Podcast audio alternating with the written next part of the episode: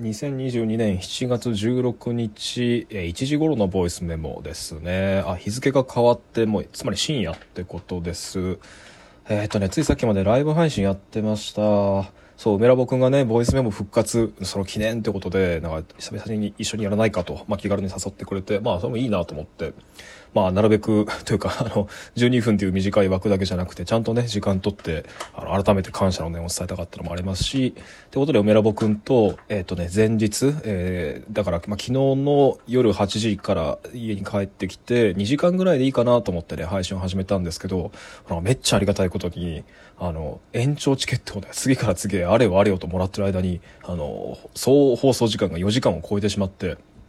だから終わる頃にはね、日付が変わってしまって、あよもやこんな形で、あの、毎日更新の記録が早々に立たれるとはなと、まあまあ本当ありがたい話です。えーということで、ついさっきまで喋っていました。で、まあ終わった後、まあなんかなんか4時間ぶっ続けでね、配信なんかしたのも久しぶりのことだったんで、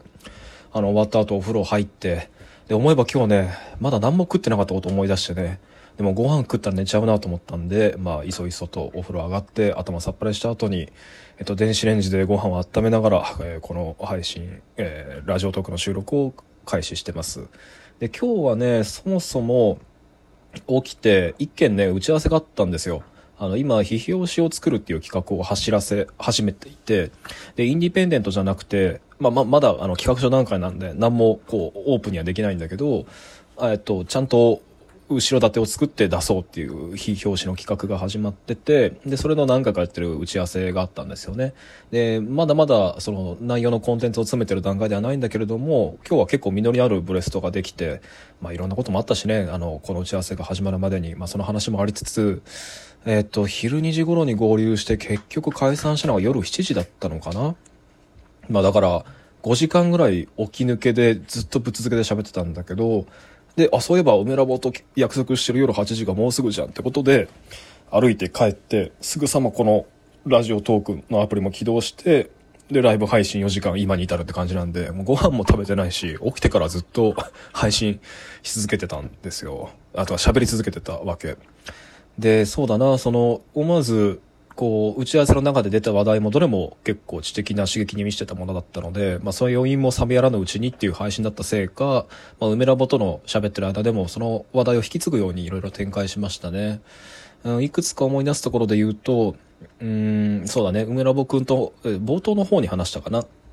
あの、最近のループ系の物語の、こう、にちょっと見える構造的な変化について改めて取り上げた話をしました。えっとね、サマータイムレンダーっていう作品があるんだけど、まあこれは、まあざっくりと言って世界系ループ系作品の、まあ正当な、こう、継承作品みたいなものだと言えると思うんだけど、まあ主人公が、えー和歌山が地元で、その離島に帰ってきて、で、幼馴染の葬式に立ち会うんだけど、まあその中で、えっと、なんだ、一緒に、えー腹違いというか血の繋がってない妹、共同生活をしてる妹が、なんか謎の生物に襲われて、えっ、と、ドッペルゲンガー的なものに襲われて射殺されるのを見て、で、まあ、ドッペルゲンガー的なその妹っていうのが、次は自分を撃ってきて、何が起こってんのかわかんないと思ってるうちにタイムリープを起こして、まあ、冒頭の、こう、地元に帰ってる船の上で目覚める。まあ、だからループ系の作品なんだけど、面白いのは、この作品は、まあ、そもそもこう、この作品がループ構造になってますっていう手の内を沸かすのが、もう、開始1話目からすぐにやっちゃうってことも含めて、あの、なんていうか、なんていうかな、こう、まあ、つまり、ループ系の物語であるっていうこと自体がネタばらしになってないような、あの、なんていうかな、潔さで始まってるところなんですよね。で、さらに興味深いのが、まあ、この後主人公は、まあ、いろんなループ系の作品へのオマージュを思わせるような、まあ、セリフ回しとか展開を踏襲しつつ、えっ、と、なんていうか、本当にプレイにゲームをプレイするかのように、この作品の世界の中で目指すべき、あの、グッドエンディングっていうのの、こう、達成条件を探っていくわけですよね。ただ、こう、面白いのは、その、ループするたびに、さ、その、じ、巻き戻る時点っていうのが少しずつ前倒しになっていくんですよ。で、あの、取り返しのつかなさみたいなものがどんどんこう、確定していくんですね。つまりこう、もう一度、リセットしてやり直せる時点っていうのがどんどん後ろになってくることで、あの、もう事実として確定してしまって取り返せない、その、時間軸っていうのもどんどんどんどん後ろから詰まってくるわけですよ。で、この感じが僕はこう結構面白いと思うと同時に、あの、ループ系の、構造を扱った作品で最近見られたいくつかの傾向と重なるところがあるなと思ったわけです。で、僕だけがいない街もそうですし、あと、リゼロ？ゼロから始める異世界生活とかもそうなんだけど、まあ、要はその、何か良くないことが起こる。で、そうすると、この作品世界が始まった始まりの視点に全部リセットされて、ゼロベースで始め直す。みたいなことではなく、あの、で、大体そういう作品って、作品自体が、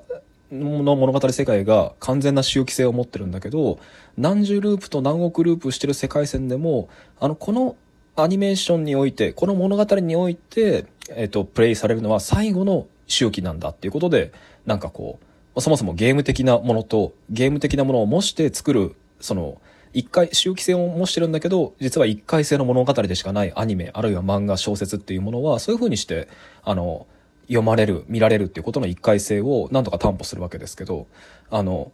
この取り戻せなさ、あるいはこう、トゥルーエンド感みたいなのを、あの、今挙げた3作品っていうのは、あの、ループするたびに時点がある程度まで、こう、先に先に進んでいってしまうっていうことで、あの、物語世界の一回性っていうのを疑似的に作ってるんですよね。で、もちろんこのループ系の想像力の源泉になってるのは、あの、テレビゲーム、電子的なゲームからであることは間違いないし、まあ、散々そう、東博樹さんのゲーム的リアリズムの誕生だとかを代表として、すでに分析され尽くされてるんだけど、まあ、しかし仮にこのループ系の世界、えゲーム的リアリズムっていうものが、あの、幾ばくかの、なんかこう、表現の開発をしてるとするならば、おそらくそこで、モチーフにされてるのは、オートセーブっていう機能なんじゃないかと思いましたね。つまり、あの、プレイヤーが任意の場所でセーブして、で、その後、その、ロードをして好ましくない、そのプレイングから反省してやり直すっていうのは、やっぱりこう、ドラゴンクエストシリーズだとか、うん、なんだ、まあ、要するに JRPG ですよね。ジャパニーズ RPG ゲームの、その、宿屋で寝て、起きて、で、そこから冒険を再開して、で、その任意の時点でピンを打っておくと、その宿屋からまた、なんかその後好ましくない死に方をしたら再スタートできるっていう、つまりこう、セーブポイントとそのロードを作る、フラッシュバックを介する任意の時点っていうのをプレイヤーが任意で作るっていうのが、あの、既存の、っていうかもっと言うと、こう、今となってはレトロタイプのゲームの構想だったんだけど、あの、まあ、ご存、よく知られてるように、もう今どんどん高性能化してるゲームっていうのは、あの、プレイングっていうのをいちいちこう、えセーブ、ロード、システム画面っていうのを挟んで切断的にしないように、どんどんシームレスに快適にストレスなくプレイを継続できるように、あの、セーブもロードもシステムが任意の時点でオートで行うんですよ。で、ほとんどもうそれはオートセーブ、オートロードみたいな画面も、なんだったらさっき、最今のゲームでは、アイコンすら表示されてないこともあって、あの、死んだら自動的にシステムがどこかで自動保存してくれていた、ちょっと前の地点に戻るってことが繰り返されてるんですよね。で、おそらく多分こういう同じゲーム的リアリズムの中にあっても、あの、次世代機のゲーム体験っていうのを前提にした、なんかこう、を前提にした物語を歩むっていうループ系の作品は、このオートセーブ機能っていうのを、あの、モチーフに自然と盛り込んだループ系の作品になってるんじゃないかなと思い、えっと、まあ、詳しい解説は避けますけど、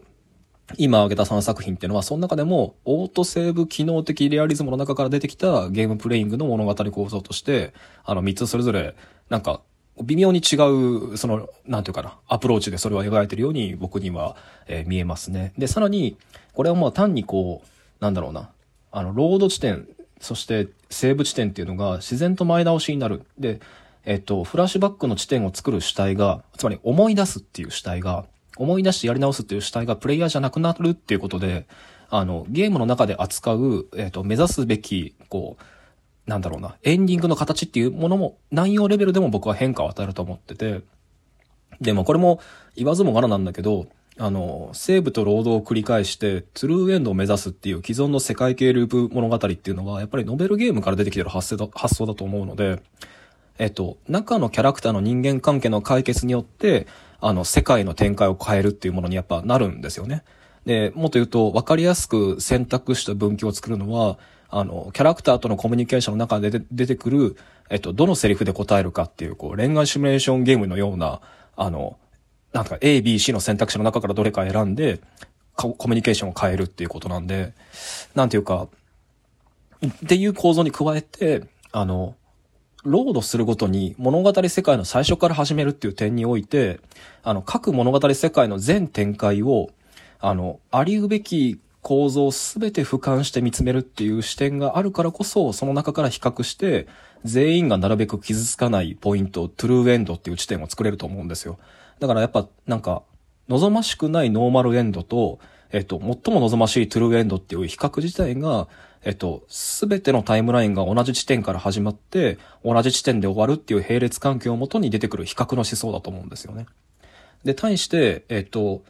全員が全てのタイムラインが同じ地点から始められないっていう、そのオートセーブ的リアリズムにおいては、あの、多分、望ましい全ての点、あ、とか全てのタイムラインを初めからケツまで、なんていうかこう、並行させて比べるっていう視点そのものが作れないから、あの、そこで目指されるべきエンディングって、ノーマルかトゥルーかではない、なんか多分別の価値判断になると思うんですよね。で、もっと言うと、あの、思い出して、時点をリセットするっていう主人公の視点っていうのが、あの、つまり、こう、リセットする主体っていうのが、プレイヤーの側にないから、システムのオート機能によってそれが作られてるわけだから、あの、システムがあらかじめ定めたクリア条件みたいなものっていうのを炙り出すっていう方向に、あの、主人公が立ち向かう対象っていうのが、なんとなく意識がセットされていくんじゃないかなと思います。だからつまり、まあ、あえて TRPG みたいな話に戻すと、目の前の、えっと、キャラクターとのコミュニケーションを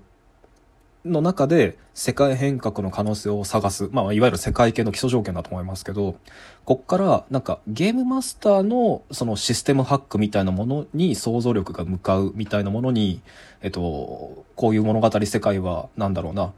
こう、超越とか突破の道を探すのではないかと考えると、サマータイム連打のその画面の端々に走るあのブロックノイズみたいな画面っていうのも、そのシステムバックとシステムのほころびを月にトゥルーを探すっていう主人公の視点と重なるのかもしれませんと。